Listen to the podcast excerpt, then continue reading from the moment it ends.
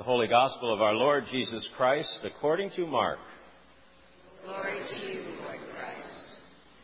On that day, when evening had come, Jesus said to them, "Let us go across to the other side." And leaving the crowd behind, they took him with them in the boat, just as he was. Other boats were with him. A great windstorm arose, and the waves beat into the boat, so that the boat was already being swamped.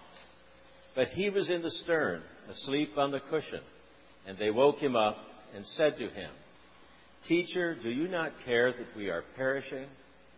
He woke up and rebuked the wind and said to the sea, "Peace, be still." Then the wind ceased, and there was a dead calm. He said to them, "Why are you afraid? Are you, have you still no faith?" And they were filled with great awe and said to one another, "Who then is this, that even the wind and the sea obey him?" The Gospel of the Lord. Praise to you, Lord Christ. In the name of the Father, and of the Son, and of the Holy Spirit. Amen. Amen. Earlier this week, after my first reading of the Gospel we just heard, I found myself writing down my own boat crisis story, a story dug up from my childhood memories about a whitewater canoe crash with my dad. Thirteen-year-old me and Dad were surprised by some unexpected rapids on the Pemi River, and we were caught off guard by a felled tree, which we hit sideways. I went under, and Dad panicked, and when I surfaced and saw the look on his face, I realized how much his care for my well-being and safety was tied up with the depth of his love and care for me. Perhaps someday I will tell you the whole story in more detail. It is a story about how the depth of human love and concern can sometimes show us a glimmer of the depth of God's love and concern for us. It is a story in which I am a disciple on that boat with Jesus in the storm, and I am confident that Jesus will wake up and calm the storm, and all shall be well, because we are deeply loved by a reliable and protective God. But on Thursday, as I wrote my canoe crash story down, news from South Carolina reached me, and suddenly I knew that nine people were dead, that racist violence had struck yet again, and I was at a complete loss. I shifted from being the confident disciple and became, at least for the time being, the very angry disciple, yelling, "Teacher, do you not care that we are perishing?" I want to address what happened Wednesday night in South Carolina here with you, while we, like the parishioners of Emmanuel Church in Charleston, gather together in prayer.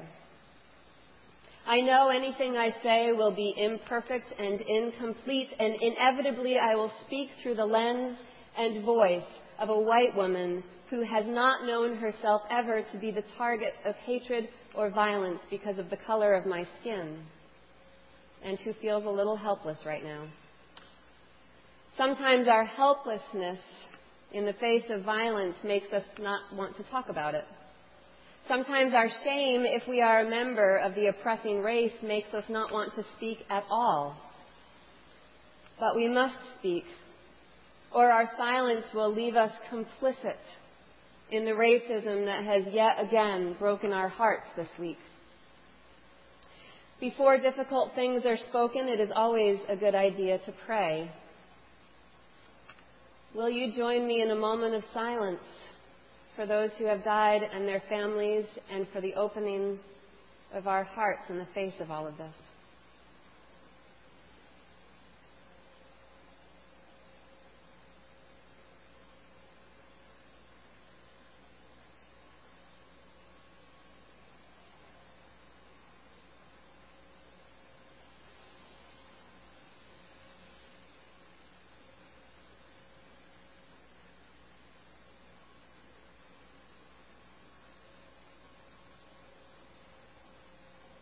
God, be in our hearts and in our minds and in our actions, and guide us, strengthen us, and give us the courage to bring about your kingdom here on earth so that people will no longer hate or attack or kill or be indifferent towards one another. Comfort the hearts of the bereaved. Open our hearts to the reality that we all are bereaved. Make us instruments of your peace, your justice, your kingdom. In the name of the one who came to bring your kingdom to us and who works through us to do that, your Son, Jesus Christ, our Lord. Amen. As I sit here this morning listening to our readings in our communal voices, the thing that strikes me most with each thing that we've heard this morning is that there is a reason that oppressed groups are so versed in their scripture. Everything we heard was about God being present for those who suffer and those who are oppressed. That small young David had victory over Goliath. We sang that psalm. I'm so glad we sang it, and we heard the words, "The Lord will be a refuge for the oppressed." And then this list of things that the apostles went through when they were oppressed and trying to bring God's love around the world. And then Jesus in a boat calming the storm. And I'm mainly just going to talk about that, the gospel. But I want to hold all of the other stories in mind. And these are stories written on the hearts of people who are oppressed. They know it by heart. And maybe you all have memorized a good deal of scripture, but I haven't. Um, and it's just something to keep in mind, the ways in which different communities hold scripture. One day early in his ministry, Jesus spoke to a large crowd. He mainly spoke in parables about the kingdom of God. And then in exhaustion, he convinced his disciples to get in a boat and sail to the other shore a few miles away at night in the dark. Not such a safe endeavor. But his were obedient disciples, and perhaps they, like him, needed some space from the crowds. In the darkness of night, a storm overtook them, and as the water washed over their boat, they were terrified. Meanwhile, Jesus slept on a cushion in the stern. I have so many questions about this moment. Was Jesus supposed to be steering the boat? Was he, as rabbi, just leaving that boat stuff to the fishermen? Was this an all-hands-on-deck moment, and he was the lazy schmuck on the cushion letting everyone else do the work? Were the disciples starting to get a hint of who he actually was? Were they regretting their choice to follow him in the storm that night? We don't know. We do know that no one seems to have named him as the Messiah until a few chapters later. So they probably just thought of him as their leader. But even the most mediocre of leaders doesn't sleep through crisis. And so I am completely with the disciples when they yell over the wind and the rain and the crashing waves, "Teacher, do you not care that we are perishing?" I have often felt like when we suffer, God is with us, not to take our suffering away, but to accompany us through our suffering. These past few days, that has not felt like enough. I have heard myself thinking, "Come on, God, are you sleeping through this?" Powerful waves of racism and violence have raged and washed over our boat for years. And now, just because black people and white people have the same basic rights on paper, we have tricked ourselves into believing that the storm is past. And that little nap on a cushion has allowed insidious racism to continue. The Confederate flag still flies on the grounds of the Capitol in South Carolina. Not at half-mast, like the American flags, but at full height. Even though there have been protests and petitions and lots of noise about getting it down. It's still there. And we in the North might scoff at the racism in post-Civil War South, but we can't pretend that the storm isn't raging up here, too. It rages on. So why have I been asleep on a cushion, and why does Jesus seem to be asleep, too? I desperately want to stand up. I want Jesus to stand up and say to the storm of racism and hatred, peace, be still. And I want it all to disappear. But I got to tell you, his calming of the storm in today's story feels a bit Pollyannic to me this week. And when he turns to us and says, why are you afraid? Have you still no faith? I kind of want to scream. In her blog post Thursday, A M E minister Jennifer Bailey spoke of her rage. She said, nine people are dead today, and I am angry. I have no doubt that the anger I feel is righteous. My God is one who stands on the side of those who are marginalized and oppressed. My God is not docile and is big enough to hold my anger, frustration, and questions. As a black woman, Jennifer Bailey knows something that too many of us either do not know or pretend not to know. She knows that, in this case, the rage of that storm of racism does rage on. I have a hunch that she also knows that God can handle it. If today's gospel and the idea that Jesus sleeps on a cushion while we fight the storm is completely maddening and perhaps challenging to our faith. Now, we don't know if Jesus is actually sleeping. Deep down, I doubt he is. We don't know if he's getting ready to stand up and roll up his sleeves and calm this storm.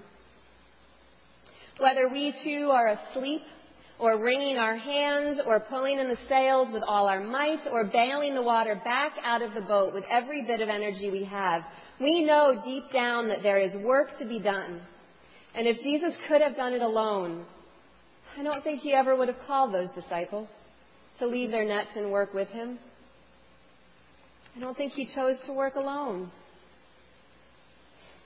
And because he didn't choose to work alone, he's called us to the baptismal waters and to live lives of prayer and attention and sacredness together here. He's called us to take great risks to bring about the, the kingdom of God everywhere. I think that's what he's done. And so here we are. We start with prayer. We speak hard truths. We come face to face with the storm as it manifests itself in our inner lives and social behaviors. And then we reach out and offer whatever bit of the kingdom we can to a world that desperately needs it. In today's epistle, Paul recounts what the first apostles suffered as they went about the work of spreading God's love. It strikes me that they encountered what every other oppressed group has encountered through the ages. Affliction, hardships, calamities, beatings, imprisonments, riots, labors, sleepless nights, and hunger. And Paul says that they met these challenges with the very things Jesus called them to embody. Purity, knowledge, patience, kindness, holiness of spirit, genuine love, truthful speech, and the power of God. The very things that came to my mind when I read the biographical statements about the nine people who died in prayer Wednesday night. I think the kingdom of God comes into its reign when someone else's affliction, calamity, beating, imprisonment, massacre, or hunger becomes ours because we choose to join them and we let them teach us how to face it together with purity, knowledge, patience, holiness of spirit, genuine love, truthful speech, and the power of God. We are one body. Together we are the hands, the feet, the eyes, ears, heart, and voice, the very body of a Christ who stands up in the boat and calms the storm. Whether we are confident of his presence or not, he is here. And when we are less than confident, it becomes our turn to make some noise and wake him up. And because he resides in us, that noise wakes us up too. And then, fully awake and accompanied by a God who indeed does care, we are able to live into the work that we are called to do. By the grace of God, may we do that work. Amen.